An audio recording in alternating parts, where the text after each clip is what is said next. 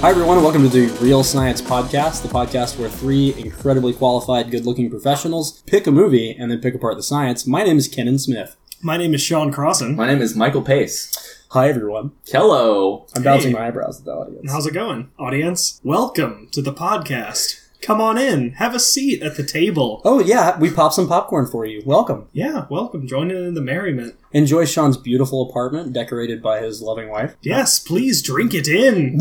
Okay. drink it in, audience. This got a little weird. Why don't we talk about a movie? Okay, What movie did we watch? this week we watched Split, Yeah, we did. and I believe it came out this year. It did right? come out this year. I think 2016. Didn't it come out? last- 2016. I think it's it was- I think it's 2017. December 2016. Why don't we look it up The and I year? just cut this out?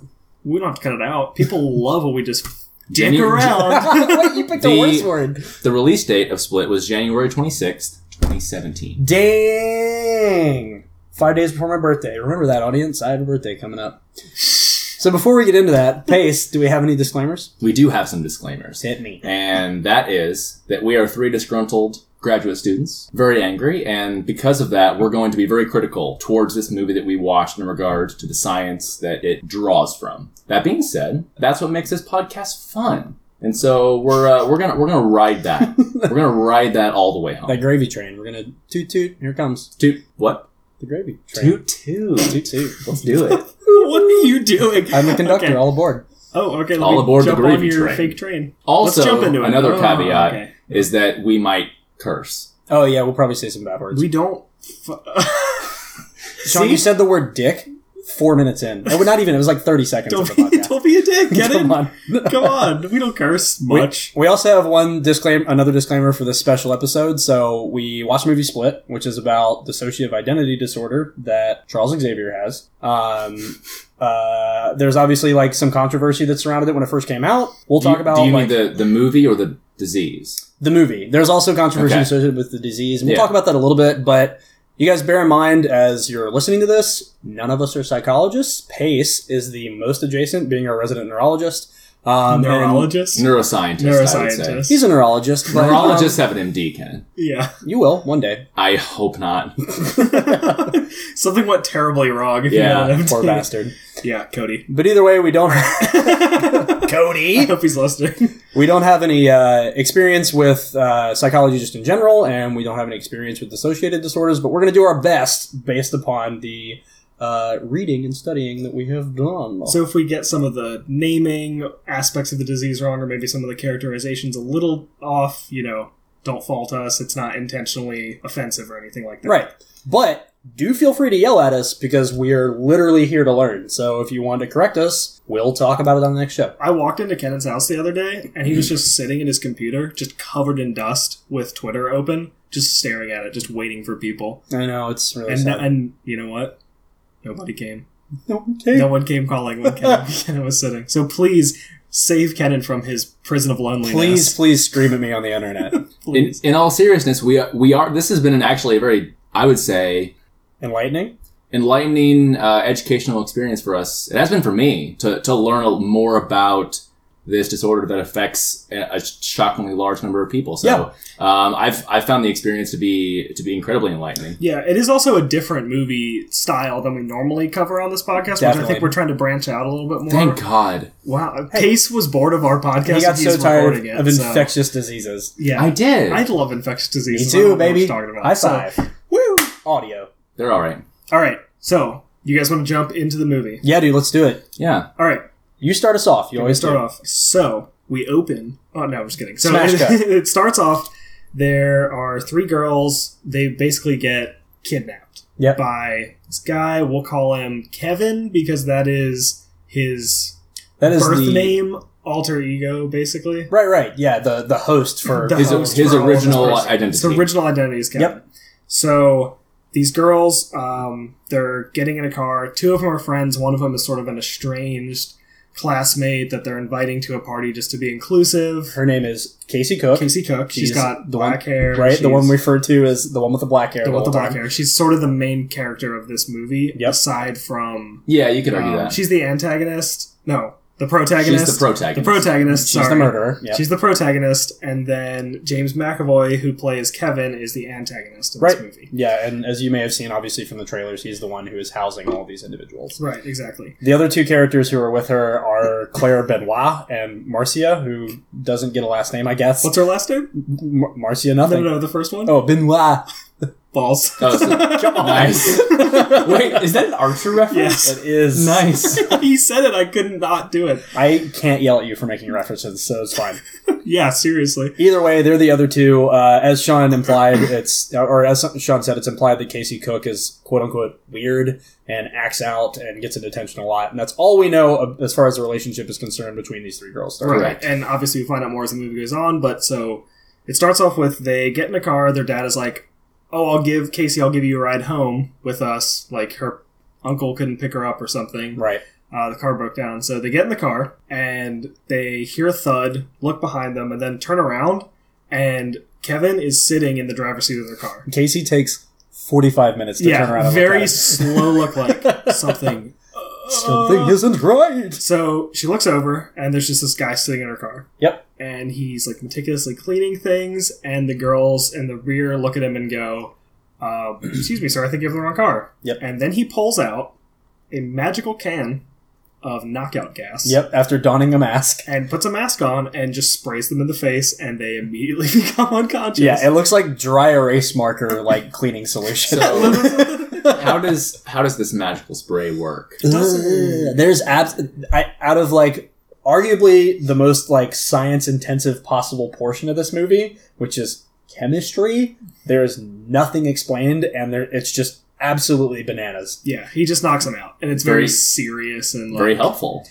Very helpful knockout gas. Now, there are, as the audience may have heard before, there are different types of volatile substances That that, can knock when you out. inhaled, will make you Like become unconscious. chloroform. Chloroform is the one that comes to mind a lot of the time that everyone pictures like the rag soaked in chloroform Correct. put over someone's face and then they just instantly pass out. Which we can address very briefly if you want on how realistic that is. Yeah, it's it's not so the thing is chloroform will make you unconscious and it was used as an anesthetic before, but chloroform takes up to, like can take up to like 5 minutes to knock someone out. It's Right. not like a very fast process. And if you use too much of it, You could have a heart attack and die. Yeah. So that's why it's not used as a anesthetic anymore because there's some percentage of the population that will just have like sudden onset cardiac arrest from chloroform and it, they don't really know the mechanism but it was enough that people decided to not use it as an anesthetic exactly. so some people you go under and it's fine, and some people you die. There are military like grade and medical grade incapacitating agents that people use that are in gas form. So I guess we're just made to assume that that Kevin has access to this somehow. Yeah, Yeah. it's very powerful, uh, but he's he's got it. So Yeah, he either knocks way. them out. This is like literally first two minutes of the movie. Oh yeah, like immediately. yeah. So these girls wake up in a room. They're locked in like a basement of some sort. There's no windows. There's two like cots, and there's a little bathroom attached to it, and the door is locked. Yep. Um, so they immediately assume, you know, the the worst. Right. um, and they assume like this guy's kidnapped them. He probably wants to. He might want to rape them, something like that. Right. It's very traumatic for these girls, obviously, and they're trying to think of how to escape and stuff like that. Kevin, as you know, probably from either watching the movie or seeing the trailers, he has dissociative identity disorder. Right. They don't know this at the time.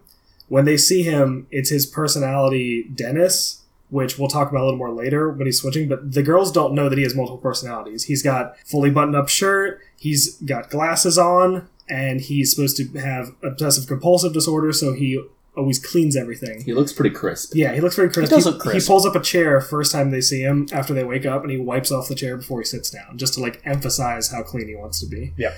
Um, so we're not gonna. Most of the movie, just to preface this, is them in this basement interacting with Kevin and his different personalities. Yep. And that's like over an hour of content in this movie. And we can give like minor details when important, but it's that's basically like the large portion of the Right. suspense for the movie. Like me explaining it is not suspenseful, so I'm not gonna explain an hour worth of all this. And I think that while we're explaining this, is it fair to say that we'll refer to the individual identities by their names? Sure, Is that yeah. that's fine to go Yeah. with. and in Okay. case we haven't said it already, um, we'll refer to dissociative identity Dido- disorder as DID for the right, rest of this, so that we DID. don't all have to, you know, spend an extra hour of content saying the word. That That's a- sounds great It's to a me. great plan to get in. Yes. Brevity is the something something. I don't know the quote. Let's skip ahead to the next scene when they're not in this basement. Sure.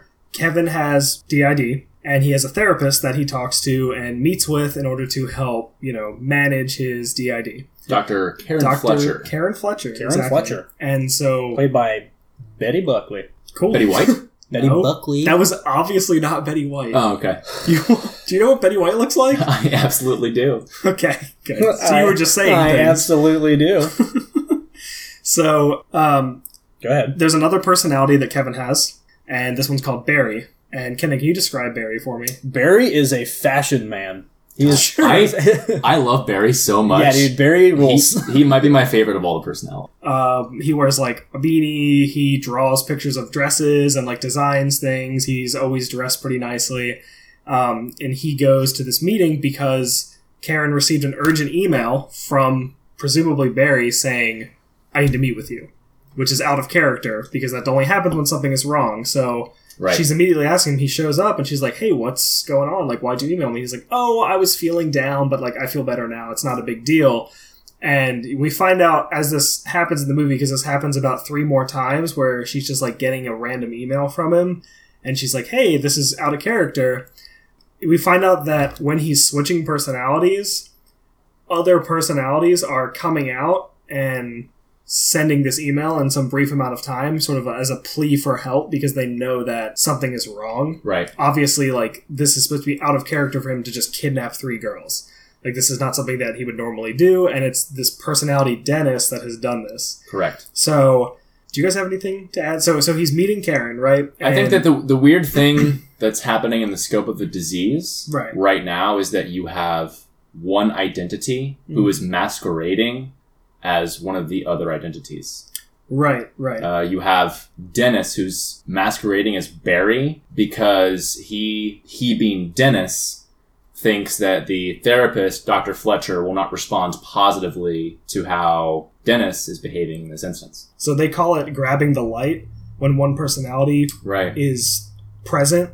So Yeah. that personality is in the light, the other ones aren't. Right. And we find out throughout the movie that Barry has been for a while. He is the personality that's in charge. He can dictate when other personalities will jump in and stuff like that. So And in this movie, they refer to it as being in the light. I don't know if that's common, but the term that we have read and heard more often is the word fronting.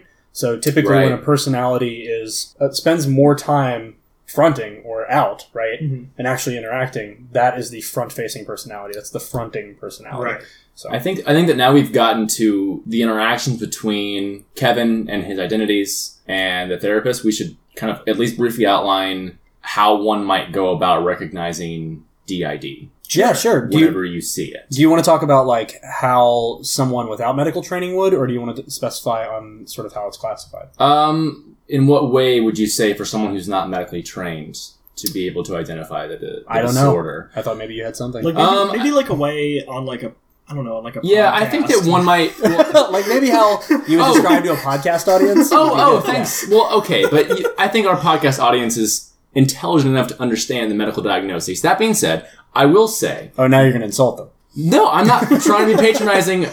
Dear God, Kevin. Kenan just really likes pushing Pace's buttons. Pushing Really? polarize and pace. And it's it hard. really does. Uh, let me say this. I think that one thing, if you this this is actually a pretty important issue because there are obviously many people that have their where their phone numbers have DID. Sure. Right. Um, and I think one of the first things that they might notice are instances of amnesia to where That's a good point. their family member might- might not remember, um, you know, certain instances or certain blocks of time uh, because one of the other identities was uh, what was the way that you described it? Uh, Fronting. Fronting was was uh, was was fronting for for the, the original identity. Um, so that's that's one thing that one might notice. Uh, I think that another thing that you might also might notice in someone who has DID is just other common comorbid psychiatric problems like uh, depression, Bipolar disorder. is bipolar, sometimes di- yeah, associated. uh, other types of personality disorders. Mhm. Um, these are things that you might be able to notice uh, through just regular interactions with the person. Makes sense. Um, so those would- would be one of the first things that I would look for. I I do really want to point out that DID is still one of the most underappreciated mental illnesses and is the, the diagnosis itself is, is still not taken seriously by a lot of medical professionals, including some psychiatrists, Yeah. um, which is a shame because it, it is in the DSM 5. Yeah. And, I mean, the diagnose, Diagnostic and Statistical Manual of Mental Disorders by 5, I mean the fifth edition. So this is something put out by the American Psychi- Psychiatric Association, um, usually about every, every approximately every decade, um, and they'll basically update the diagnoses for classifying a wide variety of psychological disorders. So this is a clinically recognized disorder. This is a, as of uh, yes, it's a clinically recognized disorder, and actually in 1994, DID uh, switched from being known as what some people might even still refer to as multiple identity disorder Or multiple or personality. multiple personality disorder Yep. to dissociative identity disorder. Yep. So that was a big shift, I think. It's Um, also it's been around long enough, and it's been part of the DSM for long enough to have gone through revisions too. right. So the, correct. the the fact that some people still don't view it as an accepted identity disorder or dissociative disorder is at this point a little bananas. I guess at least in my opinion. Well, and, I agree. And, and when we say that people don't uh, necessarily view it as a distinct disorder, we don't mean that people think like, oh, there's something wrong with you, like you don't have a mental disorder. Yeah. They just try and classify it as some other mental disorder. Right, or they basically. say that someone is- Right. does have a problem, but they're acting out, Right. or like yeah, because you could conceivably act differently in different scenarios uh, to an extreme extent and Yes. that would look like you have different personalities but Right. the idea is the distinction of like you actually have essentially multiple individuals inside one yes. host and I mean those can range. Like misdiagnoses can range from schizophrenia spectrum disorder, Yeah. bipolar disorder, uh, even ADHD or ADD Yep. has sometimes been uh, Yep. like that's been the diagnosis when a person actually has DID uh, or even borderline personality disorder. Correct. So there's uh, there's still some contention, although the exists as an actual diagnosis now. There is, and uh, whenever I initially heard about this movie, Split, uh, I read in the synopsis that you know this this guy has twenty four different identities that uh, that he uh, shifts switches between. Mhm.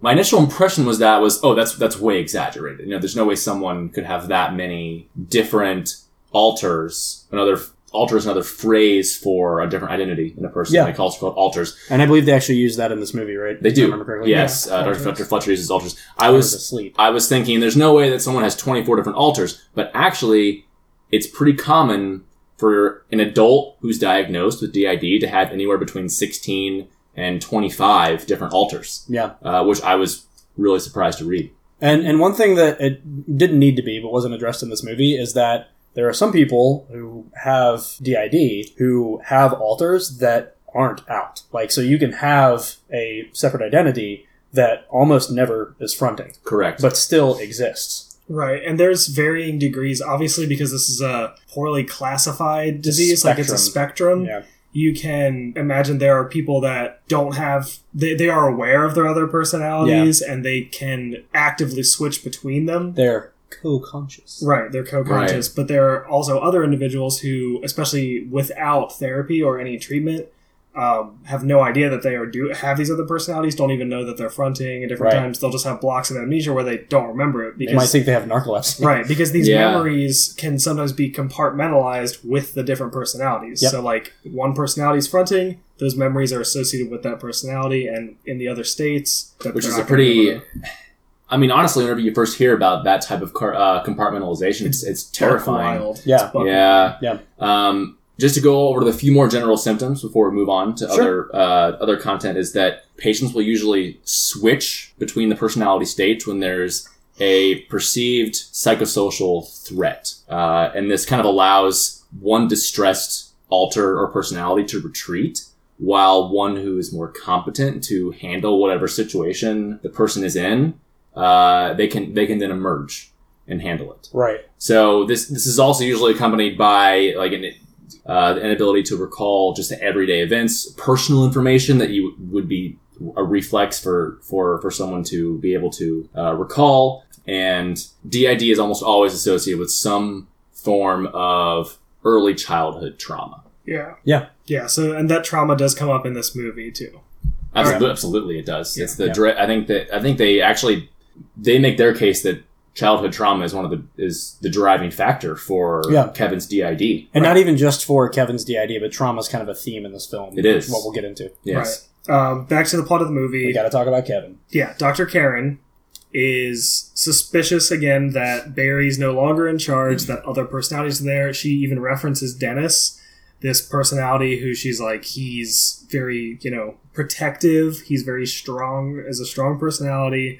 Um, but apparently there's some events in the past of him, like, watching girls dance, young women dance naked or something. Yeah. So he's been banned from being in the spotlight. Right. So Dennis is supposed to be just suppressed in the brain, not out fronting. The behavior of which we get very early on in the movie. He tries to get one of the girls to dance for him and Yeah, is impeded and brings her back into the room. And it's not addressed until this point. We're like, oh, that thing. in the beginning, you don't know what his motives are. You're like, this guy captured these girls, Yeah. and he's obviously going to do something bad to them. Oh, Like, yeah. you don't just kidnap girls and put them in a room. If you for hadn't no seen the reason. trailer, it would have just been a kidnapping movie. yeah, Yeah. yeah. There's also that that point where Dennis is having a conversation with is it's Patricia, yeah, right? Yes. I don't think I'm not positive, but I don't think that the different identities that people experience will have conversations with one another. That does happen. it does happen. Yeah. So it's actually uh, it's uh, it's not called Out loud though. yes. Oh. Like they can physically talk to each other out loud.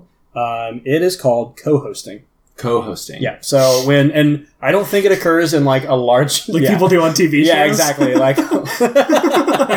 like the Man Show. yeah. Wow. Oh my god. Oh, the Yeah. man show! I forgot about Forgot the about man that terrible show, right? Uh, Yeah. Wow. So I don't know like what if there's a limit on how many people. I would have to imagine that if you were if there were 20 people all talking at once. you From a still different only have person. one physical mouth to talk. with. yeah, exactly. So but it apparently like two is not completely uncommon. Like two or Okay. three people all having a conversation. Interesting. So that that is the first indication that the girls have that there are other personalities. So when this first happens, they're behind a shut door and they hear um, Kevin talking to himself as Dennis and Patricia, and he has different voices for uh, what he's saying. Different accents. yeah, different accents, different voices. So to them, it sounds like there's two individuals there Correct. and they hear this woman Patricia say like are they in that room like you know you're not supposed to touch them Dennis like I- we told talked about this you're not supposed to touch them Yes. and then Patricia opens the door and it's actually just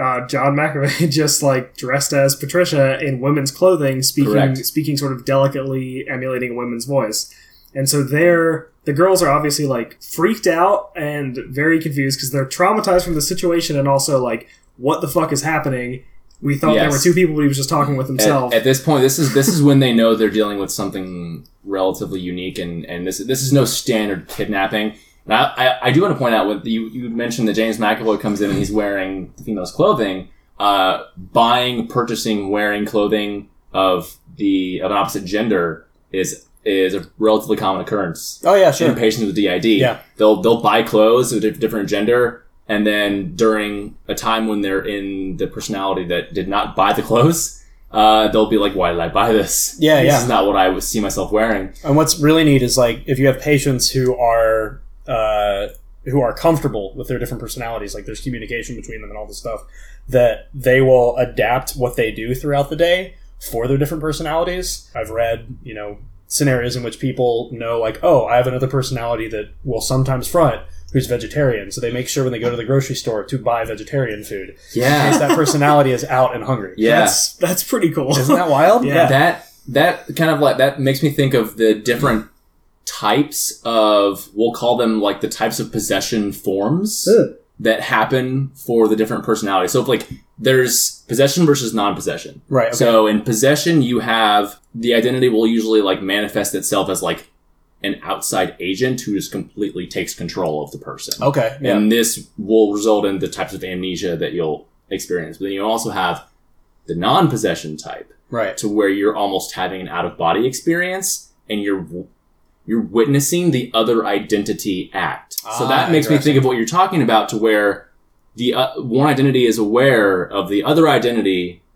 being a vegetarian, so Yeah. they'll act in a manner that is in concordance with that. supporting that yeah Exactly. Well, if, I, I wonder, like, that must mean that there's some wild spectrum between uh, possession, which, like, what you talked about, from possession all the way up to co-hosting. Yeah. You know what I mean? Yeah. Yeah. And so in Which this, again is bonkers. That's Yeah, so it's cool. crazy. Yeah. it's, it it's is. crazy. yeah, and actually in this movie, there's sort of three personalities. I guess a fourth one that you find out about later that are in cahoots, sort of.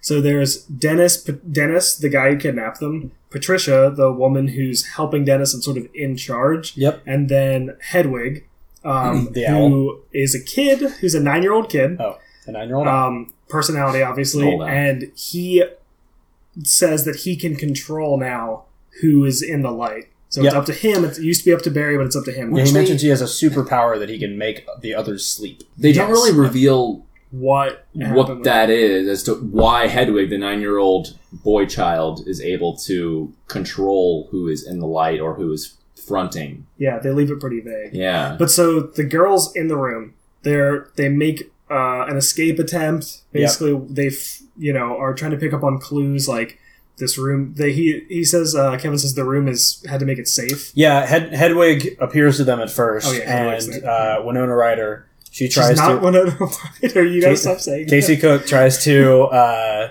not seduce him, but like be like, "Hey, man, we're cool. I'll tell you a secret. You tell me a secret. Blah blah blah." Like tries to you know. Get some information. Get some information She's from greasing him. yeah, exactly. She's she's greasing some She's like, give me the juice.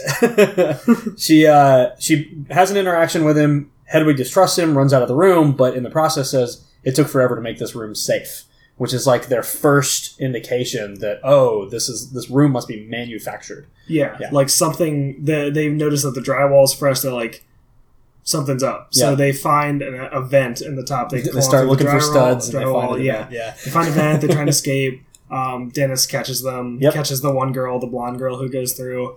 And every time Dennis encounters these girls and they are dirty in some way, they get dust on them or dirt. He makes them remove any clothing Right. that is dirty, and he Because doesn't he has OCD. because he has OCD and he's like his obsession is that everything has to be clean. Yep. Um, It's a that's little. like his main manifestation. it, it makes sense for his OCD. It's a little weird upon first glance, and then at the very end of the movie, it has like a purpose that we'll get to. So, So yeah, there's multiple escape attempts made. He ends up every time the girls try and escape, he splits them up. Yep. So they're in separate rooms, and Patricia, Correct. the Patricia personality, is being a little nicer to them, and the whole time they're alluding to um, that they're food for the beast. yeah. Hedwig tells him that he's coming, and they're gonna get eaten. Yeah, and they're like, "The beast is coming. Get ready. It'll be over soon. Like, don't worry Yeah. about it." And Patricia like makes them a sandwich and is trying to be like, What kind of sandwich, Sean? "It's a mayonnaise paprika sandwich." it's like, Patricia makes a sandwich, and we get all we get is this like, "Do you like the sandwich?" And someone nods, and she goes, "There's paprika in it," Hmm. and like smirks. And then we see her make one, and she just slops mayonnaise onto bread, and then we see her closing the bread. So like, we have no idea what's on the sandwich. Right. I mean, paprika is a very it's a highly valued spice in some Eastern European countries. It's good, but mayonnaise plus paprika isn't a sandwich. It's also- Give me some turkey. Man. also like. John McAvoy does a great job in this movie. He acting. does a an insane phenomenal job. Can you, it's, it's uh, So- James I thought it was John. James McAvoy. oh, did you just say Oh, John I'm McAvoy? sorry. I'm sorry, James. John Jacob he Jingleheimer also McAvoy. he'll also accept Jimmy Old- and James. Oh, I'll call him old- James. Old Jimmy McAvoy. yeah, James McAvoy. Yes. He does a great job. So when he says there's paprika on it and smirks, you immediately get this dastardly. You're like, oh my god, what did he do? to This Yeah, sandwich? yeah, he yeah. Poisoned it. Something's Yeah, wrong. uh-huh. And all he did was just put paprika on it. He did actually.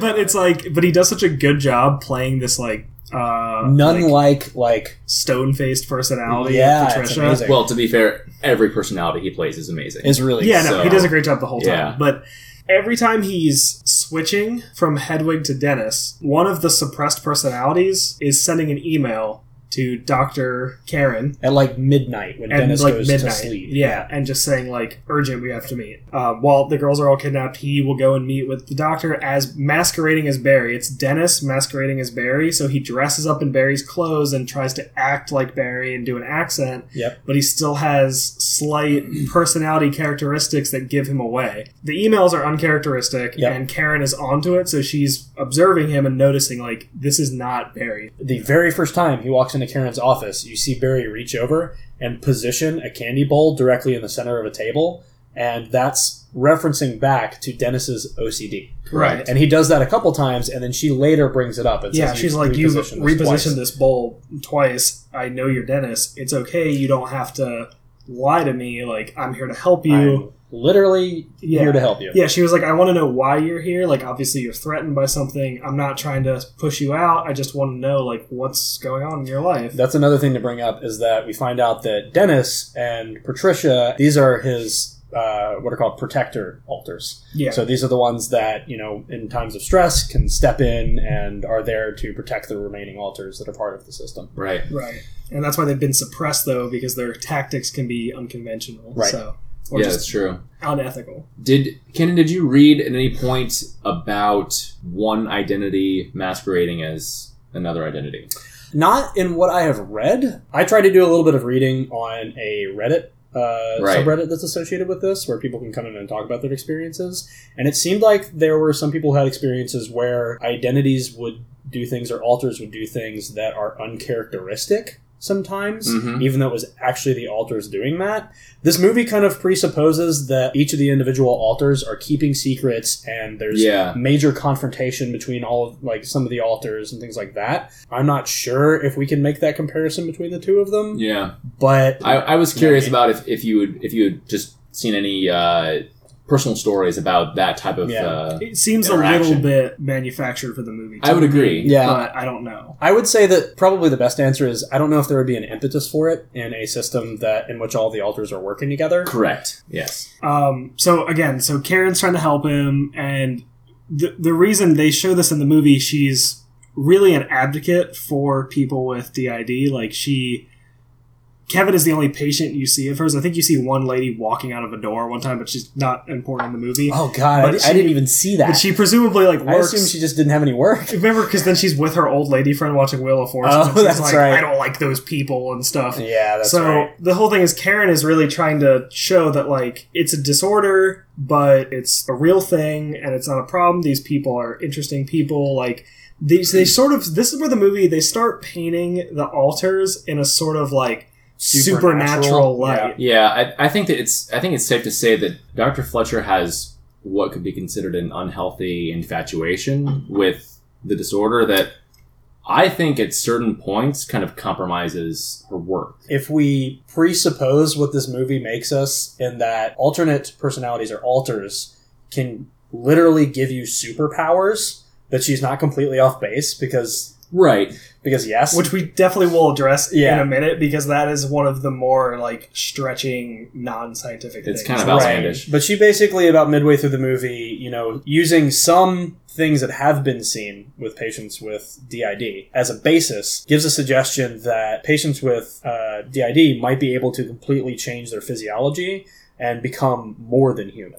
Right. Right. We should just dive into this now because this is really one of her main things. yes, Like, it's kind of the she- meat and potatoes. of and it. especially like this is why she's so motivated to like help Dennis and she really does try and connect with him on like a serious level like she's not necessarily lying to him she is interested in helping and she does want to know like yeah, she knows that the different personalities have different physical manifestations and you notice the entire time that like Dennis wears glasses and none of the other personalities wear glasses and these are real prescription glasses and the whole idea is that when he's in this personality he literally needs glasses to see Yep. which from what it seems like to me as a scientist Yep. this is based on like my knowledge of the way your body works in general it seems like bs to me that Yeah. that's a thing I could see that when you are in different personality states, your brain is going to be in different states, and your brain does have a lot of it's called top down control, meaning that your brain will control lower level systems of your body, Yeah. like lower level being not in your brain.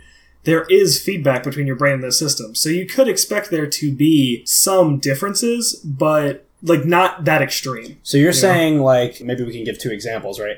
One of the things that's mentioned in the movie is that uh, it's mentioned that a woman in Germany is completely blind, um, is diagnosed with DID, and then it's a- after fully fully developing her DID, it's shown that three of her alters regain the ability to see. And then there's the argument that her optic nerves regenerated.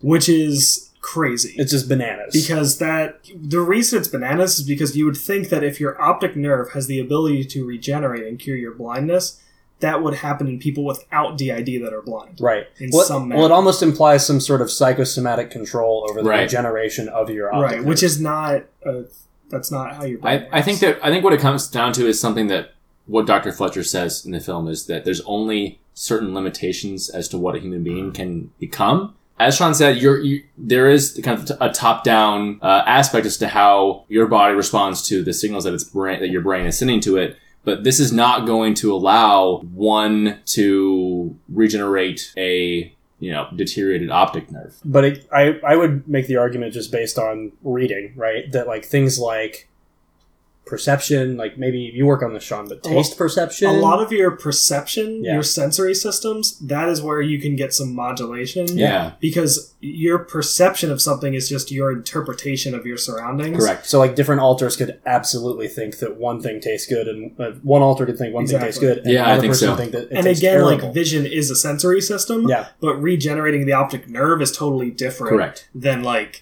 your visual color preferences and stuff Right. like that. Right. You're not going to have like, oh, one alter is colorblind, the other one's not, because that is like an actual genetic disorder in one of your cone or your uh, cones. Yeah. like that's not going to change between personalities. right. Correct. You can't you can't you can't fix your genes right. uh, in one alter and then break them again And, going back to and another this is where in alter. the movie they like don't make this distinction. They're like anything can happen with these. Like Right, who right. knows? The sky is the limit with Right. these different You can get personalities. wings! like people when and this is a, a little different but you know when people take different sort of recreational drugs like pcp right. there are documentations of them being exhibiting like super strength that they wouldn't normally have it's not that they don't normally have that that strength but the inhibition and like the pain reception and Yeah, the muscle correct. tiredness you're just not getting that sensory information You're not sending the same signals to that your you normally brain be like sending. your brain isn't processing it the same way so you're behaving differently but there's still an upper limit Exactly. to what your muscles are intrinsically can do That's why, they, like you say, they typically hurt themselves. Right. yeah exactly Yeah. right and most of the time they hurt themselves and they don't realize till afterwards Well, it's kind of like you know if you're running a race, like your your limit is only like your your mind is, is holding you back from Yeah. from actually running faster. It's not that you can't run faster; it's that you think you can't run faster. Um, but there's still only so much that your body can do. Yeah, like if In the you end. don't eat while running a marathon and you haven't trained that way, you're going to collapse Correct. because your body's not used to utilizing energy the same way. No matter how hard you want to.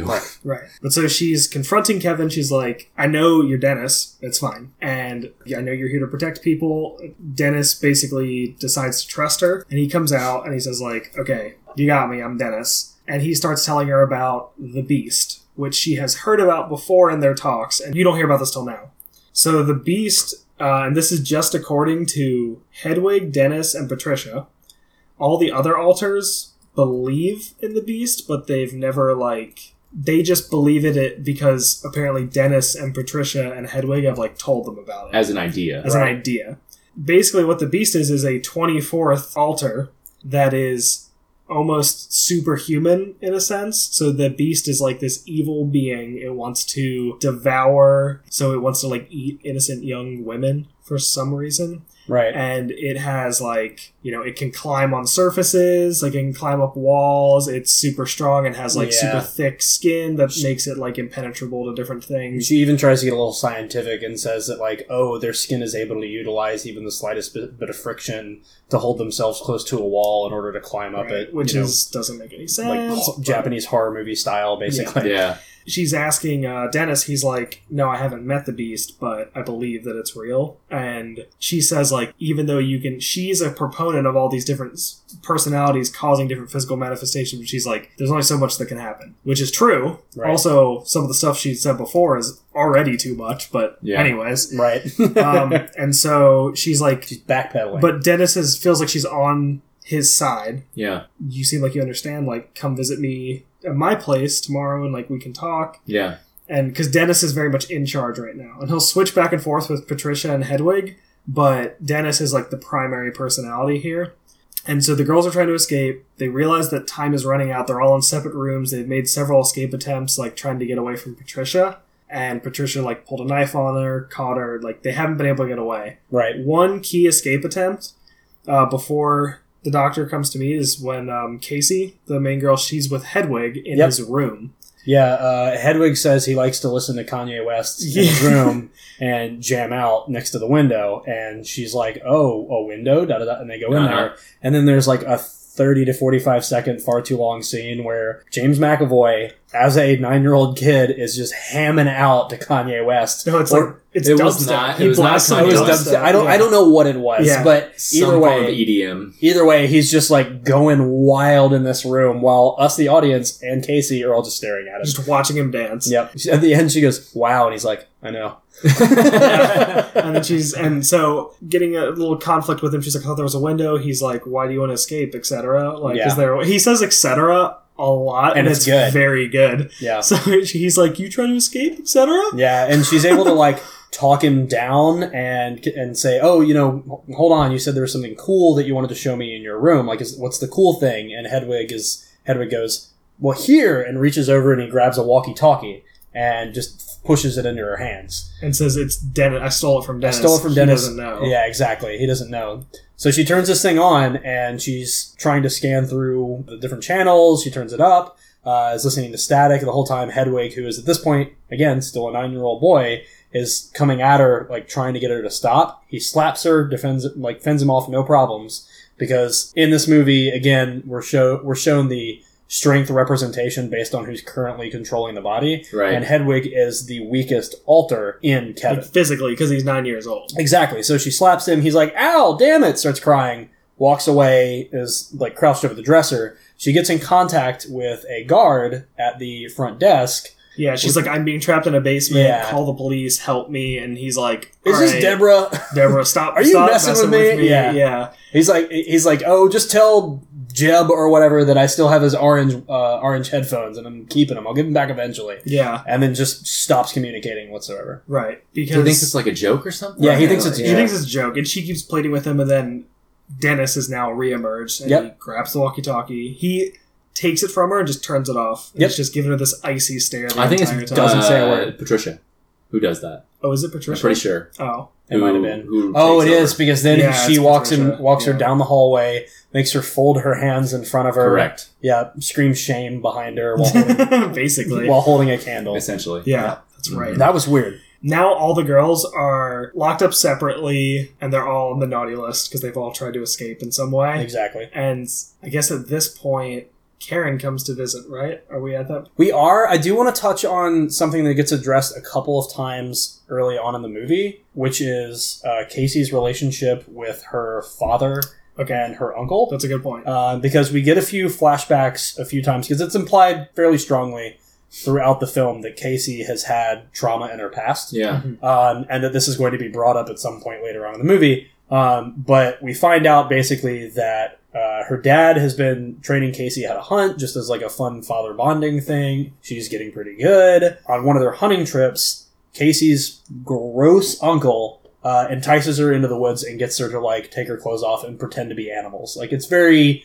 weird and terrible and awful. Yeah. And this is like a source of trauma Right. for Casey throughout the movie. And it doesn't go in any more depth than that, but it doesn't have to. Yeah. And we later find out that oh, oh, and there's one point where he comes back out of the woods and she confronts him with a shotgun, this teeny tiny Casey, Yeah. and all three of us are like, "Yeah, Shoot get him, him! shoot Yeah, him." get him! It's just, he's awful." Uh, and then she doesn't, and so we find out later that her dad dies, and her uncle now has uh, guardianship over her, right. uh, and so this has been just a constant thing for her. Yeah, throughout since she her was a life, kid. So she's been living with her abuser since she was a little girl. which is And terrible. presumably still being abused. Yep. Which is key to the plot later. So, Yeah. girls are all locked up. Yep. Dr. Karen comes. She doesn't know any of this crazy shit with the beast. Like, she hears talk about the beast, but she's like, this is some weird story. She's Dennis is. literally here to visit Kevin. Yeah, she's here to visit. Yeah. She comes in. She sits down with Dennis. He's like, I haven't had many visitors. Like, have a seat. have a and- mayonnaise and paprika Have a sandwich. mayonnaise paprika sandwich. and then he gets very serious and tells her like i know i told you i haven't met the beast before but i have and he's real Yeah. and he's a new alter and I believe in him. I and- believe in him and he's going to keep us safe and Yeah. she was like the beast wants to devour the young and stuff like this is not cool She brings up that he's mentioned in the past in, in previous sessions that the beast specifically eats innocent girls again, and then you can see the wheels just start turning Uh-huh. in Karen's head. right and there's been you know the town sort of knows that three girls have gone missing it's been in the news Yep. um but so she's like a little freaked out and then she slyly goes like well okay like this is good i'd like to take notes on this so can we meet Yeah. to, tomorrow and I'll take notes on it." And To he which was Dennis like, is excited about. No problem. Like that's Like, great. oh, you're gonna I'm leave. glad you're excited about like hearing what I have to say about this. Yep. Sh- She shoves She takes her Hey. handkerchief out of her, pocket. I guess, like guess. out of her cardigan, and just slyly shoves it into the bolt hole Mhm. for the door, but also like leaves a solid two inches of it sticking out, and then turns about turns around and goes, "Dennis, can I use your bathroom?" And he's like, "Sure, no problem." And then you, in the shot, you just see like two inches of handkerchief sticking out of, Yeah. the, out of the Right. bolt hole. In real life, Dennis would have been like, "What are you doing to my door?" right. Yeah, Especially because probably. he's the personality with obsessive compulsive he would disorder. just see it. He literally gave the girls a bucket of cleaners to make sure they keep the bathroom floor clean. Yep. Yes. Like he was like, "Hey, clean up your stuff. Orange is for the toilet. Uh, blue is for the sink." Ceramic surfaces. yeah. and, yeah. so So then, Yeah. the Detective Karen. now Detective Karen, Yep. you know, with her feigned bathroom trip, Oh, I have to pee. discovers That's my the discovers one of the girls in one of the side rooms. Yep. Off of the bathroom, uh, and this is when all hell breaks loose. Ha- Hey, it finally happened. It yep. happened, boys. Right. Of course, Dennis is right behind her. He, she opens the door, sees Yeah. the girl lying on the floor, and she's like, help. And then Dennis is just like, shut, Karen. And yeah, then just immediately knock gets a out hand gas. into his utility belt, pulls out his knockout gas, and yeah, she's like, this Yeah. isn't right. It's wrong. And he's like, don't worry. he says like bedtime or I don't. What do you say? Night, Uh, yeah. but- dreams. Sweet dreams. See you in hell. What? No, I'm what? just kidding. So That's he, not sleep so, themed. I know. So he uh, knocks her out. Yep. All hell breaks loose, basically. Yeah, Um, there's some weird scene where Patricia. Yeah, he goes. and- She goes and buys flowers. Mhm. Right. They're, they're I think they're from Dennis to Patricia. Like I was actually wondering. Dennis about buys that. them, and then he takes the glasses off, and Patricia's like, "Oh, th- thank you," and then she Oh, has the flowers. That's, See, that's a subtlety I didn't. Almost notice. kind of like That's a it, good like point. like we did it, like an accomplishment. Yeah. Like, and then uh, you know, Dennis is, is traveling around the city. It looks like it's New York or some large. It's me- Phil- Philadelphia. it's Philly, Philadelphia, okay, yeah. a large met- metropol- metropolitan area. It's not Boston. No public transportation. Um, ugh. and so then he goes to the the subway, the Yep. local subway. it's implied that it's late. It's late at night. There's Dennis. because it's, it's an empty train. De- right. Dennis first fronts, then uh, he puts his glasses back on. He sets the flowers down on the outside of the subway train, goes inside, removes his clothing, and then turns into Mr. Hyde. Right, which is it is interesting. They keep describing the beast as being like hairy and having like long fingers. Yeah, and like a werewolf. all these things, like a werewolf. He's still James. He's McAvoy. just sweaty James He McAvoy. just has a lot of veins. Oh, yeah, he's There's- a I think very there- vascular. there are McAvoy. definitely some some clear some clear changes in in his in his biology like with the with the protruding veins which i i guess would just makes me think of just like a Increased blood constant flow to your like muscles. a constant fight or flight response that he's experiencing Mhm. You know what? And the other thing too, it's clear that James McAvoy got absolutely ripped for this role because he just wears completely concealing clothing Yeah, the entire That's time. what I was thinking the entire Yeah, time. He's yeah. purposely concealed so that when he goes into the beast He just form, looks he monstrous. looks monstrous Right, because he is just ripped. exactly. So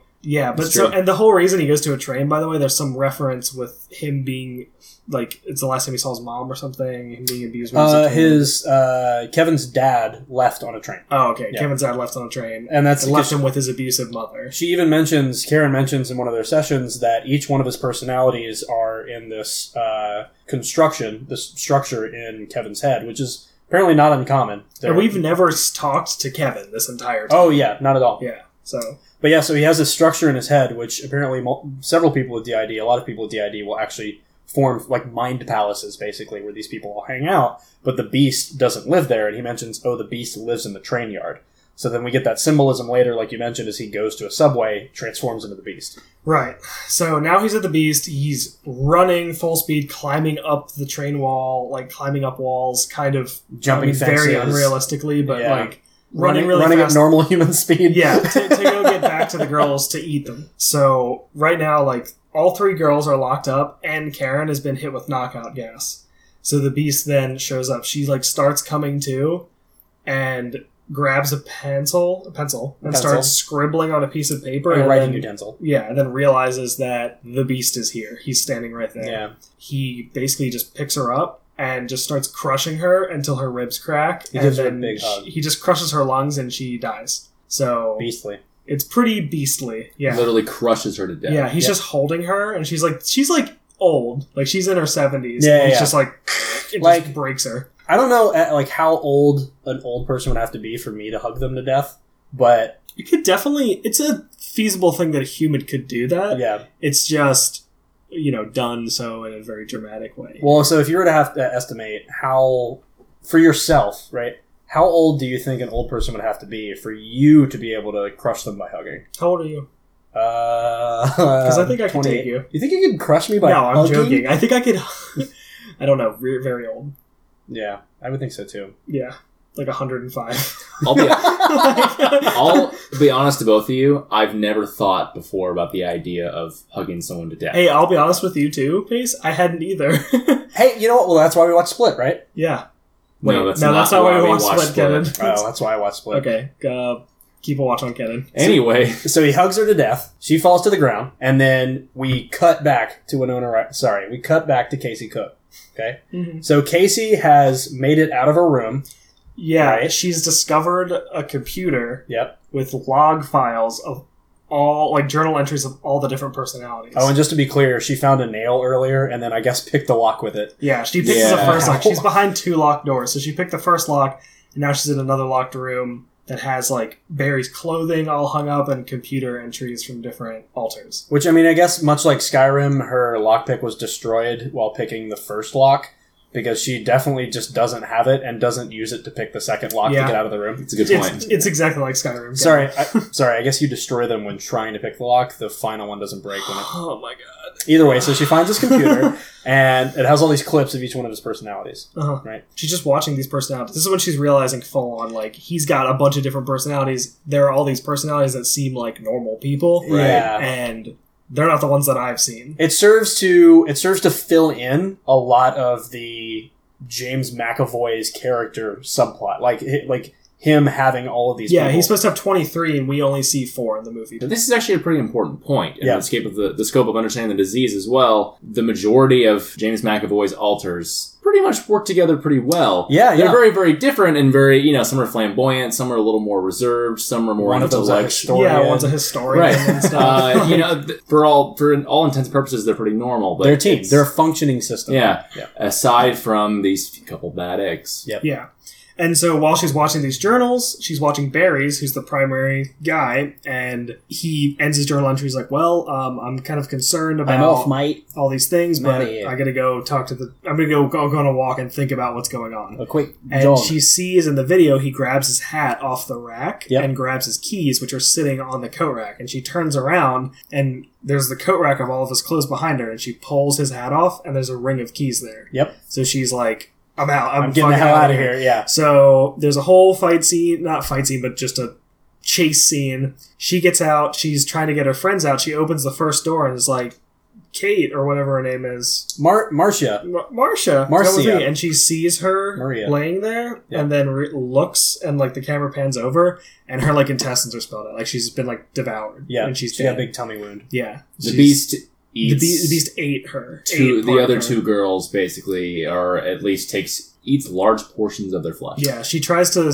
rescue the other girl, Yeah. and she sees her being devoured by Yeah. the beast. Causes enough damage through ingestion to kill them.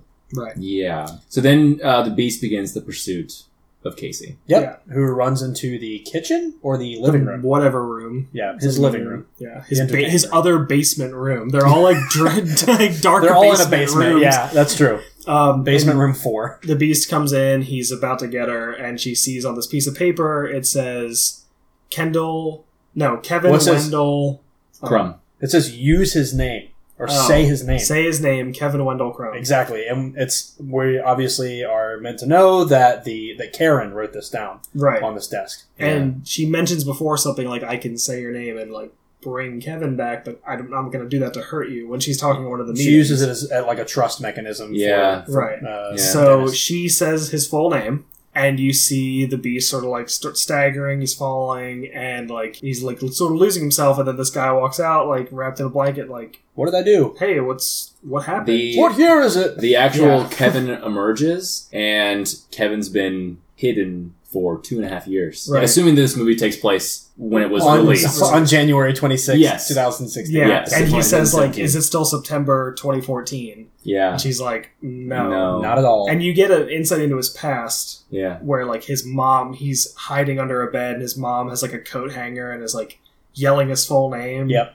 Trying to like hit him. He- she, she says, Kevin, Kevin Wendell Wendell Crumb, Crumb, you made a "You mess. made a mess. Get out here. And just, Right. she repeats it over and over again. And he's hiding from her. So when you say his full name, it's like bringing back this it's traumatic triggering, yeah. thing and triggering his personality. Which we know at that time he was three years old. Right. uh, because that's when Dennis was born, which was uh, in response to the Abuse. abusive nature of his mother. Yeah. And that's also why Um, he's OCD. And that's also why he's OCD and why he's so particular about everything being perfect. Yep. Uh, it, I think Dennis mentions it was useful for preventing her from paying attention to him, basically. Right. Right. And um, so Kevin comes out and he's only here for like a minute and he says like, "What did I do?" The girl's obviously like crying and scared. And Yeah. He knows he did something He's like, bad. Did Yeah. I hurt you? Yeah. And she said yes, and he just says, "Kill me." There's a shotgun behind you, and I have ammo in this And the lockers down the hall. down the Yeah. hall. And right as soon as he finishes, excuse me, saying that, Gross. Barry comes back, Hedwig comes back. Oh, yeah, he Patricia comes cycles back. He starts through- cycling yeah. through a bunch of personalities. Actually, it gets to Hedwig Yeah. initially, and it's like a preface to, oh, the other two are going to come back, and then the beast will come back. Yeah. And he's like, oh, you messed up. You shouldn't have tried. Like, oh, you're afraid of me. They were right. They'll see how powerful we are. hmm Da, da, da, da, da, And they da. were like, and she says Kevin's name again, full name. They're like, Kevin's gone. Like he's not coming back. Kevin He's- can't hear you right yeah, now. basically, come play with us. Kevin can't hear you. Kevin can't come to the phone right now. so sh- as she sees this transformation happening, she grabs the shotgun and starts running to find the shells because Yep. she knows it's like live or die now. It's like sh- shoot to kill. Game The over. beast is coming. the beast is loose. loose. And so there's this scene. She's in the basement. She's got the ammo. She's holding the gun, and the beast is doing a lot of like superhuman feats, like just crawling on the ceiling and like Yeah. punching out light bulbs and stuff to make it very dark and scary. fighting Gaston. On and Earth. this whole time, like she's losing articles of clothing, basically. Like throughout the movie, Dennis has made her remove different articles of clothing Yep. because they've gotten dirty. But she wears a lot of shirts, and they Hedwig says something like, "Oh, you wear a lot of shirts." So she's with the beast.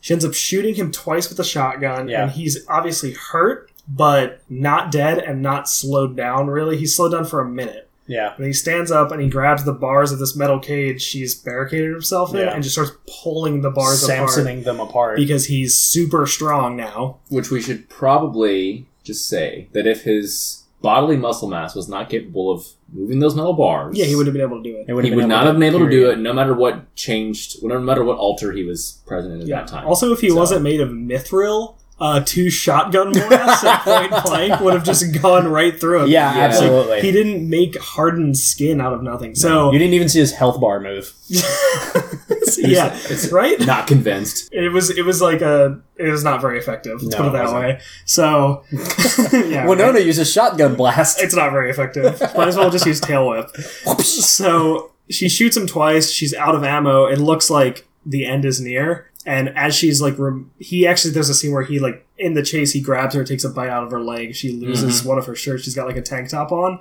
and then he sees her and looks at her and realizes that she's got all these scars from Yeah. past abuse Yeah. They look Like- like, they look like either Self-harm self-inflicted wounds or- or, so you don't It's really probably a know wide if variety of it's self-inflicted or non-inflicted but obviously she's been dealing with abuse and this is the first time that like the beast sees this Yeah. and his whole thing was that he was going to devour the innocent and like the unbroken The people who people. haven't experienced trauma. right and he's yelling at yelling this at her the entire the time. entire she's time chasing before he's yeah. about to kill her these like crazy ideologies so he sees that she's experienced trauma His demeanor changes. and he leaves her alone he's He's he like leaves the room. yeah he's like you've already dealt with this Yeah. so i'm out Bye. Yeah.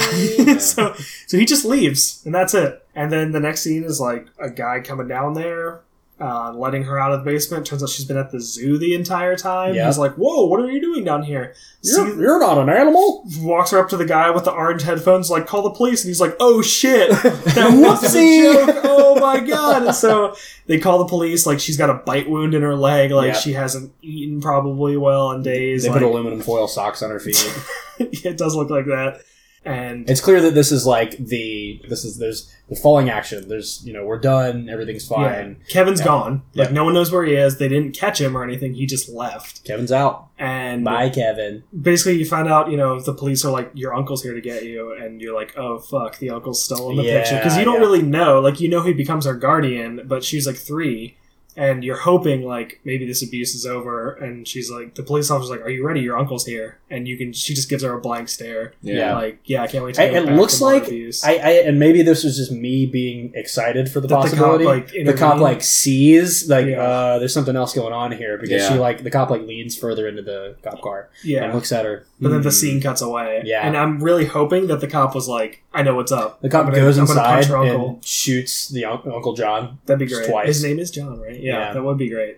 But that doesn't happen. So now there's like this last one minute scene of the movie where this movie is apparently like the sequel to Unbreakable. Yeah. Oh Which- my god. It doesn't I didn't see Unbreakable. Pace didn't see I didn't either. Unbreakable. I did, and I enjoyed Unbreakable. right. But this has really nothing to do with Unbreakable. The ending of this movie, tying it back into Unbreakable and making this into a trilogy, was one of the most ham-fisted things I've ever seen in my entire life. Because for the entire movie, like if you the scene with the cop, if you just had rolled credits right there, this movie would stand alone completely, Yep. and there was Yep. no reference at all to anything in Unbreakable that I can remember. There maybe there is some mention of the Some Beast or Easter the egg. Horde or Kevin or Detective Karen, but I don't remember any of that stuff. But then there's this last scene where they cut to a diner. They talk in the news about Kevin, who's been renamed the Horde. They say that the the the Beast is like an amalgamation of all of these animals that were at the zoo or something like that. Like he's become some sort of super zoo animal. Yeah. Uh, and then someone at the bar leans forward. It's just like,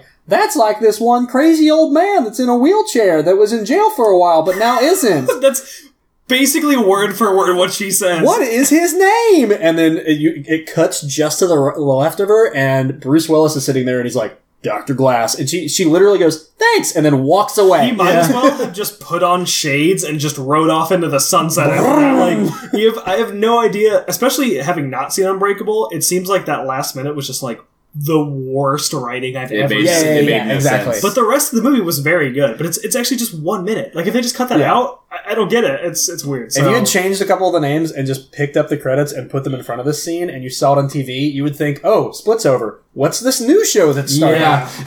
and there is one like small cutscene where you know Kevin is sitting there talking in the mirror, and it's really just Dennis, Patricia, and Hedwig. Yep. they're talking in the mirror, and they're still covered in blood. They have this shotgun wound, and they're like, "It didn't even go through us. Yeah. This is amazing." Like, if you believe in the beast, then Yeah. you have the powers of the Exactly. beast, which is they're like now they'll see us for who we really are. so now. far beyond a personality thing. I don't even. It's like supernatural superhero Right. sort of Yeah. weird kind of things. Finally, But- we will reveal ourselves to the Jedi. Right, I guess they're just like setting it up that like he's still at large. and Yeah. there's going to be another movie. There's an implication that uh, Bruce Willis as Mr. Unbreakable. Uh, I don't remember his name. It's Doctor Unbreakable. uh, it's, it's actually Tim Breakable. Tim Bra- ironically. Yeah. he is going to be the superhero, and Doctor Glass is somehow involved. Like Samuel L. Jackson's character from Unbreakable is somehow involved in the story that will feature James McAvoy's character, the Beast or the Horde, as the primary antagonist. right, And, another this movie is- that's just going to be called Glass. right, and it's so not relevant to this movie or to the science that like I guess it doesn't matter for our rating perspective, but it was very weird. yeah. which we should get into uh, r- r- right now. Raps iron, raps iron, beep, beep, Beep beep, beep beep beep. laser Did I do beam. it? Bark bark bark bark. All right, that was our bre- breaking over the wire here. We got a rating coming in from Kevin. you live on the scene of the real science. Okay, we can't. We can't. We I, I got, don't want to do my time. no, you already did it. You already did it. Why don't you lead us off with the rating since you've been talking all the time? I, I do talk a lot. Yeah, that's fine. You I'm have a nice sorry, voice. guys. Do I talk too much? Jesus. Yeah, you do. Oh, It's okay though. well, now I don't care because Pace was being a dick about it. I think he called you Jesus. Oh, thanks. You talk so much, so well. All right, so, my much. rating I for hate this that movie. voice. It's so velvety. It's really interesting because I actually like this movie, and I think one of the main reasons I really liked it is that it's different than a lot of the movies I watch. Because I'm not, Yeah. I like thrillers, but I don't watch a lot of horror style movies. Um, this was a nice, refreshing change of pace, so I give the movie a four out of five. I wanted to give it a five out of five, but there are some aspects that I'm sort of like, you know, what's happening here? Like Yeah, maybe it could yeah. have been done a little bit better I think that entertaining wise, I would definitely watch it again. It's a really good movie. I recommend that everybody should watch it, but I'm giving it a 4 out of 5. As far as the science goes in the movie, I think that it was an interesting concept playing with these different, like, using these different personalities. Um, one of the controversies with this movie was that they portray some of these personalities as being like uber violent, which sort of paints the community in a very bad light, which is not normally the case for people. They don't have like, oh, one of my personalities is a serial killer. Yeah, Like, just- that's not normally a thing. And it just as a whole, it falls into a bad movie trope that has existed in that it villainizes mental illness. Right, which is because like it's very hard to understand as someone without it, someone Yeah. not dealing with it. Like it's very, it can be very scary to see someone behaving with different personalities Yep. if you don't understand what's going on. Which I can understand, especially if someone who has this would view this as gimmicky in a sense. Right, and also like negative for their whole community because they The don't whole scene. probably already have to deal with people being uncomfortable with them. So regardless of that, I think some of the science was was good with the way they compartmentalized these different things, had the amnesia and stuff like that. Um, so I'm gonna give it a two point five. Out of Ooh, Oh, five. can you can you round this round that up or change No, the I rating cannot. scale or Nope. He wants to do half. Ken and I gave it a two point five out of five. That's, Okay. that's All my right. rating. that's fine with me. but you can rate it differently. How did you rate it? I think I will rate it differently, Sean. So are you gonna give it a shark out of a ham sandwich or whatever the hell you did last what was time? that? It'd be a mayonnaise and paprika. You sandwich. gave it like a Rob Schneider out of a comedian. It was listing. the animal, some weird right? thing. Yeah, I don't know. It didn't make any sense. No, it was a solid reference. Uh, I guess ha- having watched a crap ton of movies, I will give you my complaints about the movie first. But one of my one of my biggest problems is the way that the original identity, the original person, is not featured prominently in the movie at all. For the purposes of the movie, it's fine. But a lot of other movies have done a very, very, very good job of causing the audience to become invested in a person, right? And invested in their mental illness and why this has happened and why this has been afflicted. It gives us a very brief point of that, but for me, it happened so quickly. I do not care about Kevin. Like Mhm. I I, I, I feel for him in the moment, but the minute he's gone, he's I don't remember him. All I- all I remember is the beast, and and and for all intents and purposes, Kevin is gone. Right? He's now this antagonist. And I think the reason why that bothers me so much is because there have been movies like Psycho, for instance, where it's bad and it's terrible and there is this like villainization to a degree but also the person telling the story makes you feel for the person who's afflicted by this You, you identify with the with the, You the can. primary identity. right or at the very least you understand where they're coming from and why like there in psycho uh, mr bates's i don't remember his first name his abuse at the hand of his mother is like featured very very prominently in the movie and it's part of the driving force and why he's doing all of this Yeah. they try to do that in this movie, but I think they fall a little flat for it. So that's like my major problem with the movie. I feel like they were trying to pull a Shyamalan twist on us here. Yeah, And They were intentionally keeping details vague so that you were like, "Oh, it's a kidnapping movie," and like then Right. you're like, "Oh, we're unwinding these different personalities," and the, the plot thickens, you know. And there's sort of like, "Oh shit, he was abused by his mom. Yeah. Yeah. That, and that's where the name comes from, and so, stuff like that." if there had been like a a more progressive introduction for Kevin throughout the entire movie, where we see Kevin less and less and less and less. Granted, it would have been a way longer movie, and it was already two hours, and we like saw Kevin fading away in a sense. I feel like that would have been better for me, at least in regards to that. Type or of even stuff. Barry, because like Barry was really Yeah. the pri- almost like his actual personality. He was typically his front facing. Well, he was he was the extrovert alter, Yeah. so it made sense that he was the front man all the time. He was also or if Kevin had just been dead the whole time, that would have been fine too. Oh yeah, actually. but then then we're back to that that age old uh, age old argument. And I think in one of the articles I'd read, it's the difference between and I mentioned this earlier, but it's the difference between Hannibal and Buffalo Bill and the movie Silence of Mhm. Mm-hmm. the Lambs, where like Hannibal is a char- like full thinking, breathing character, right? And Buffalo Bill is a gimmick. Like he's he's just a feral animal, Yeah, and his disease has made him made out for him to just be a feral animal. You know right, what I mean? right, right. So I guess that's that that weird distinction of full fully realized creation Mhm. versus not is what bothered me. That and other uh, obviously like th- I feel for some of the people who feel like this demonizes the uh, mental illness. So how would you rate it, Kevin? So I would give this movie, as far as the science is concerned, I'm gonna give it a three out of five, just mostly because I'm willing to commit to whole numbers. Because knowing I that uh, always you're not. have I have to be the low score. Yeah, you have to be. You know what's honestly plagued me this whole time is that I gave Jurassic Park such a low number. I just like all my You things feel are off. And I'm terrible? like I need Jurassic Park to be a five. Tell you what, I'll, I'll step down because I only gave it a three out of five, so I could antagonize you. I'll say a two out of five because Wow. I think That's this. kinda mean. Well, you know, I'm what? just I don't care. I don't like M Night. Um, Whoa! I'm just kidding. I love his movies. Well, I love two of his movies. So I think the the science was addressed in this movie. The disorder was addressed in this movie in an interesting way, and they just lose the plot, much like a lot of these movies. Mhm. Um, but then they go so far in the other direction for me that I can't give it a much higher rating. Okay, so. so- how about the movie Do you want me to give you a, a real rating for the or- movie? You gave a science rating. Yeah, but like a good one, or I, thought it was I- I gonna be a bad actually rating. want to know Tell us what how you rate the actually movie, feel about so- the entertainment factor of the film. All right, I'm gonna give it.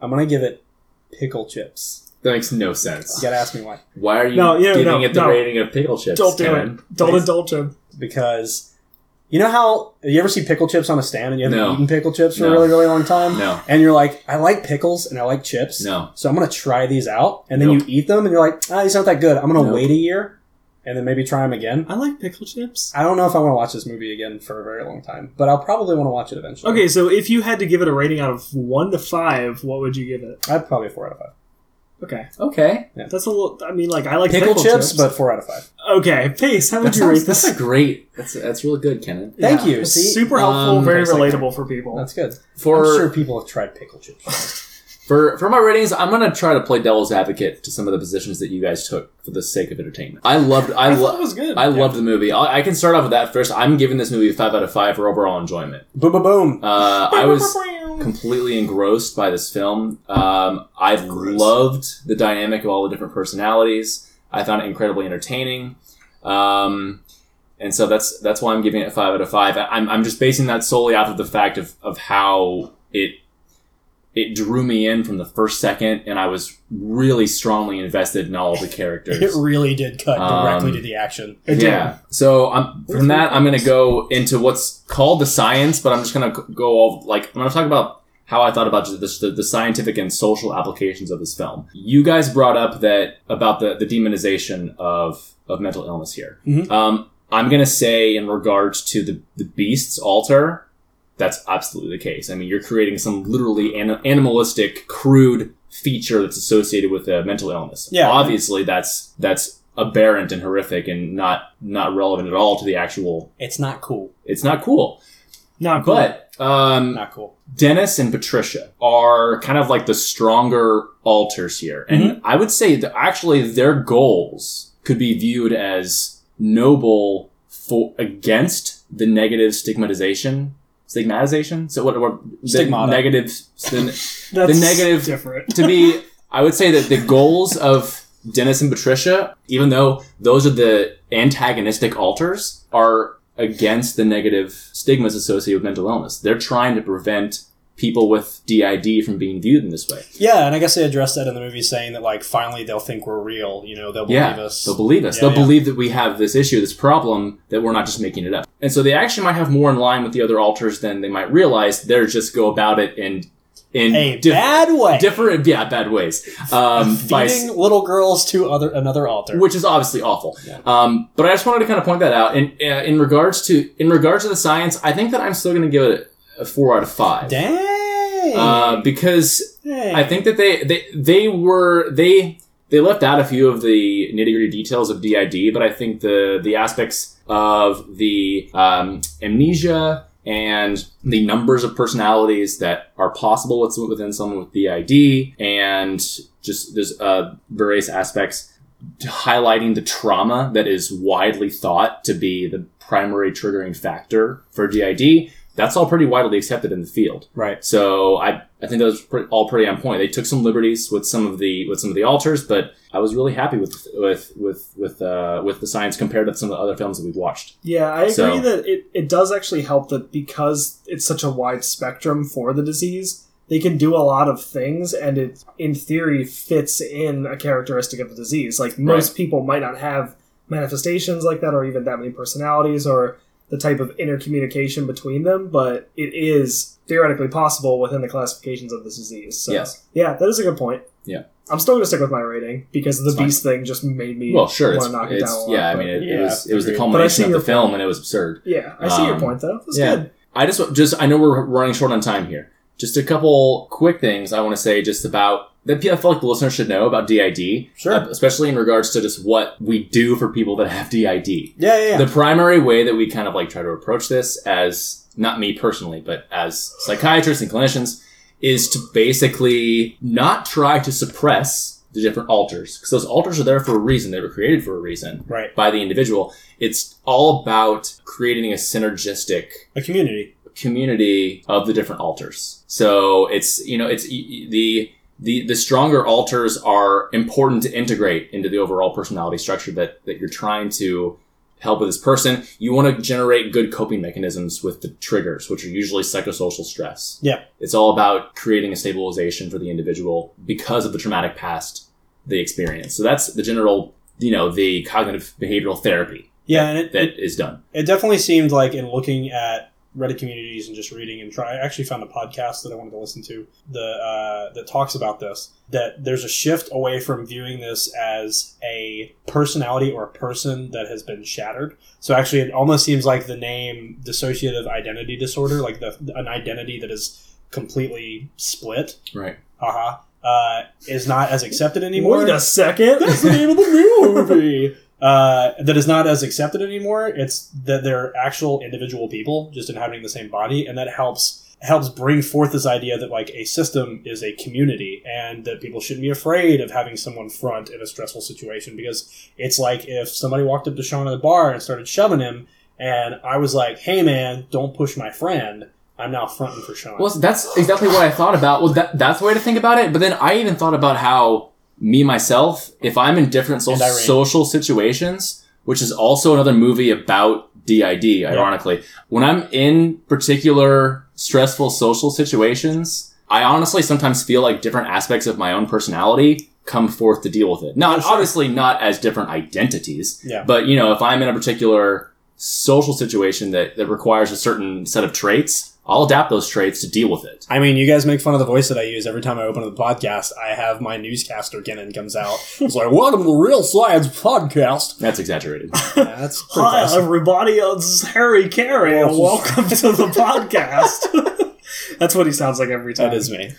should we should we do some Cheese. just some some quick listener questions? Some quick listener questions. Okay, yeah. Listener questions. Hit us up, Pace. Let's go. So we got one from Kevin. Uh, Hi, Kevin. Friend, Friend, friend of the show. Friend, friend of the friend of the podcast. of the friend of the show, Kevin, not the Kevin in this movie. We should make that clear for the Correct. listeners, just in Yes. case. Um, what's and this is something we already kind of talked about, but I wanted to you know thank Kevin for asking the question, uh, which is what is the possibility of someone with DID exhibiting states of superhuman characteristics in one of one of their alters, which we kind of talked about. Uh, we don't really think. I think we kind of came to the consensus that we don't really think it's possible for an alter to adapt, you know, superhuman, super strength, Change the Um, physiological right. composition of the human body. exa- beyond in what it would such an normally be able to exaggerated do. way. Like you are a human, you can only do what a human can do. You Yes. can do things that you might not do in other personality states if it's like a top-down regulated mechanism. Sure. but Right. And psychosomatic effects exist, Yes. and effects associated with alters exist. We talked about taste, taste perception. Um, it was mentioned, I think, uh, allergies at one point, but we talked about like what is it? Allergic allergy sensitivities are probably more right, along the lines. which like of- sensitivity is like the reaction to it from I guess the perception of the individual, Yeah, yeah, yeah. not like an actual. You can chemical still feel reaction. itchy. You can still Right. Um, and one more question. This one is from uh, Sarah in Newburgh, Indiana, friend, of the, sh- podcast. Friend Um, of the podcast. she asks, and this is from actually a personal experience that she has: is is it normal for people with uh, DID to exhibit paranoia and uh, aberrant social behavior, like randomly laughing out, out, out of place or things like that? I mean, I would say, I mean, again, we have limited experience with this, but based on the fact that uh, I think Sean mentioned that there are a couple comorbi- com- comorbidities Yes, uh, that you can comorbidities. have with uh, DID. Paranoia is definitely not out of the question. I think it's. I think that actually is a common symptom of, And if you of lose- DID. Whole blocks of time, I would certainly be paranoid. From Yes. from what I was reading, um, because DID is like a development thing, like Mhm. it's not really diagnosed in children a lot. It's, It's- normally in adults. Right. Um, so they Which refer to are that not as the major. primary alter, and they were saying like the primary alter with these comorbidities will normally exhibit them. So like Right. if in for example this movie, if Kevin was here, if Kevin is depressed and has bipolar disorder, Friend of the those podcast. would be exhibited by him. when he's in that primary state. And the Yeah. different alters won't necessarily have that because sometimes they're less complex with the whole psychiatric effects of Yeah. you know having psych- psychiatric disorders for their individual personalities. Sure. But it's all kind of gray. But so most likely you would see some effects like that. Sure. I mean, I, and I would say that, you know, to your other point, if someone is co conscious, then they would absolutely randomly laugh because you have another person with you telling a joke or something, right? Right. Like, Mm. it- it's, Right. it's absolutely not out of the question. Right. So, I, yeah. I agree. so I actually have uh, two questions that I would like to cover as well. Um, Oh, boy. About the Andromeda strain. Yeah. Okay, so last week we watched the Andromeda Strain. The episode aired today, which is what is the day? today December is twelfth, December twelfth, twenty sixteen. twenty no Seventeen. Oh, Sorry, sorry. twenty seventeen. Twenty 2017. seventeen. Kevin. Um, yeah, so we actually got a uh, question that we missed by I'm not kidding, by probably about an hour from our friend, uh, sorry, friend of the podcast, Brett Light, who's at Real Critical. That's R E E L Critical. Uh, on Twitter, he asked us a couple of questions. Uh, we actually addressed these during the podcast, but just to give give it some light, he basically asked, "What are the odds that a random upper atmosphere, presumably anaerobic microbe, would specifically have specifically evolved to thrive in the pH of human blood. Blood seems convenient. I doubt the pH of space and people match up very well. Yeah, they don't. I mean, we don't. I want to go too in depth because we did address it in the show, but like pH is something that occurs In the in liquid. liquid. Yep. So there's no pH to this air right now, Right. Because I mean, there are water vapor, but if you're in a vacuum, there's no pH. Right. I was going to say, I think it's a pretty alarming coincidence that the perfect pH range for, uh, as he describes, some anaerobic space microbe is the is the human blood pH, And not even neutral. It's human blood pH. Yeah, seven point Yes. four. Right. Yeah. Now that said, there are organisms, and this is another part of his question, but there are other organisms that have specific ranges that they're able to grow in. So you have bacteria that are uh, acidophiles, which grow in more acid conditions, neutrophiles, which tend to grow in neutral conditions, and then uh, alco- alkalophiles, or as Sean says, Basophiles. alkale iphiles, um, what? who are able to grow in like basic. Why are you throwing shade? situations. So- I don't say that. I'm not. That's a different podcast. Anyway, so we have uh, one more question Thanks, Brett, for the question, by the way. Oh yeah, dude, Brett, thank you very much. Okay, so yeah, our next question comes from friend of the podcast, Doug Miller, uh, who asked a question that's based on nope, not based on any of the movies that we watched at all. Uh, but he said, "Do you think silicon-based people would be the consistency of gummy bears?" And I believe Sean, you actually fielded this question for him. I did. I said yes. Next question. Yeah, that was actually, I, which is pretty succinct, Doug. I think it should be pretty obvious that they would be the Yeah, consistency of Doug. gummy What a bears. bad question, Doug. Yeah, and he also asks uh, if c- he could soak them in alcohol for a tasty, intoxicating treat.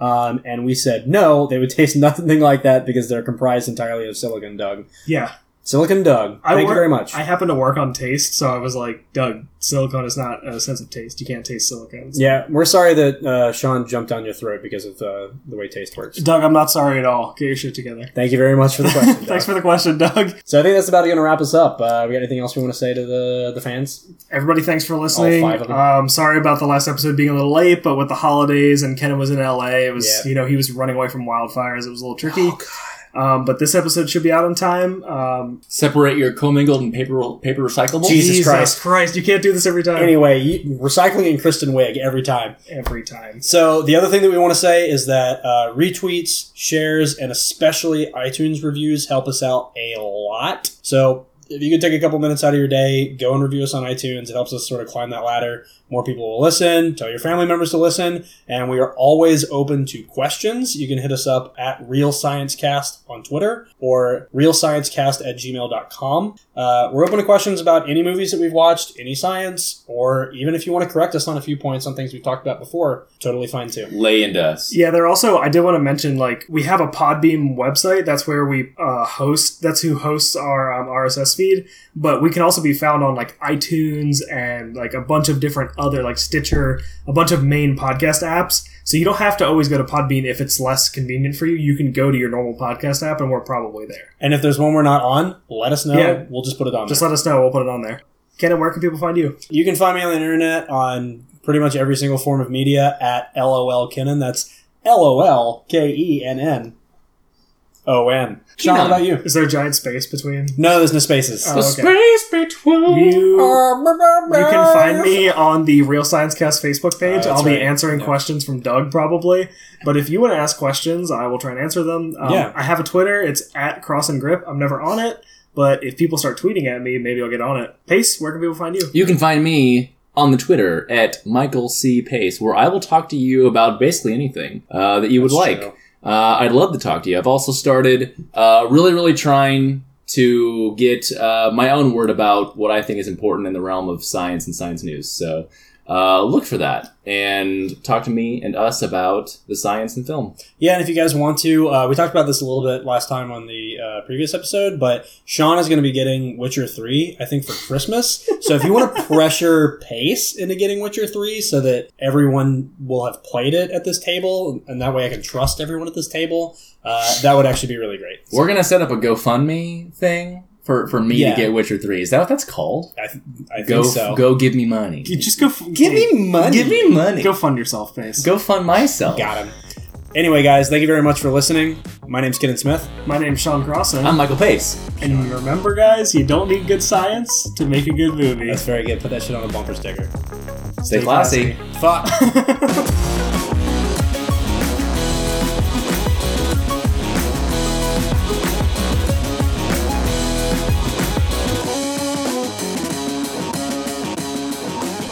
Pause. Pause for edit.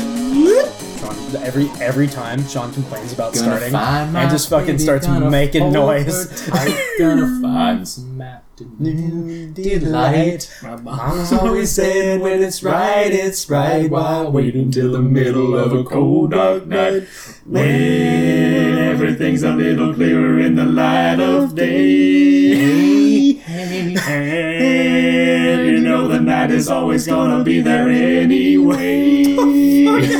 How is he doing this? I don't know, but it's perfect. Are you just It's like so perfect. pumping testosterone in your body or something? Like I don't know how the fuck. No, this I is have a, I happening. have a gift. for bread. I have a gift. I was trying to do the low part, and you were like at least an octave below. Why the me. fuck did you do that? I went high for I a do. reason. Paces at the table. No, but I was. I don't know how to do three harmonies. I was doing the I do the bar- melody. I- I, was doing the melody, and you were doing the harmony. That's And he true. just did I do the melody. baritone, He my did the dude. melody also. It was just octaves below. me. Yeah. he's working on my appetite. Looking for a little bit of afternoon We have to record. About eleven years got me so excited. Sky Rockets in flight. Holy shit. Afternoon delight. Nice. Afternoon delight.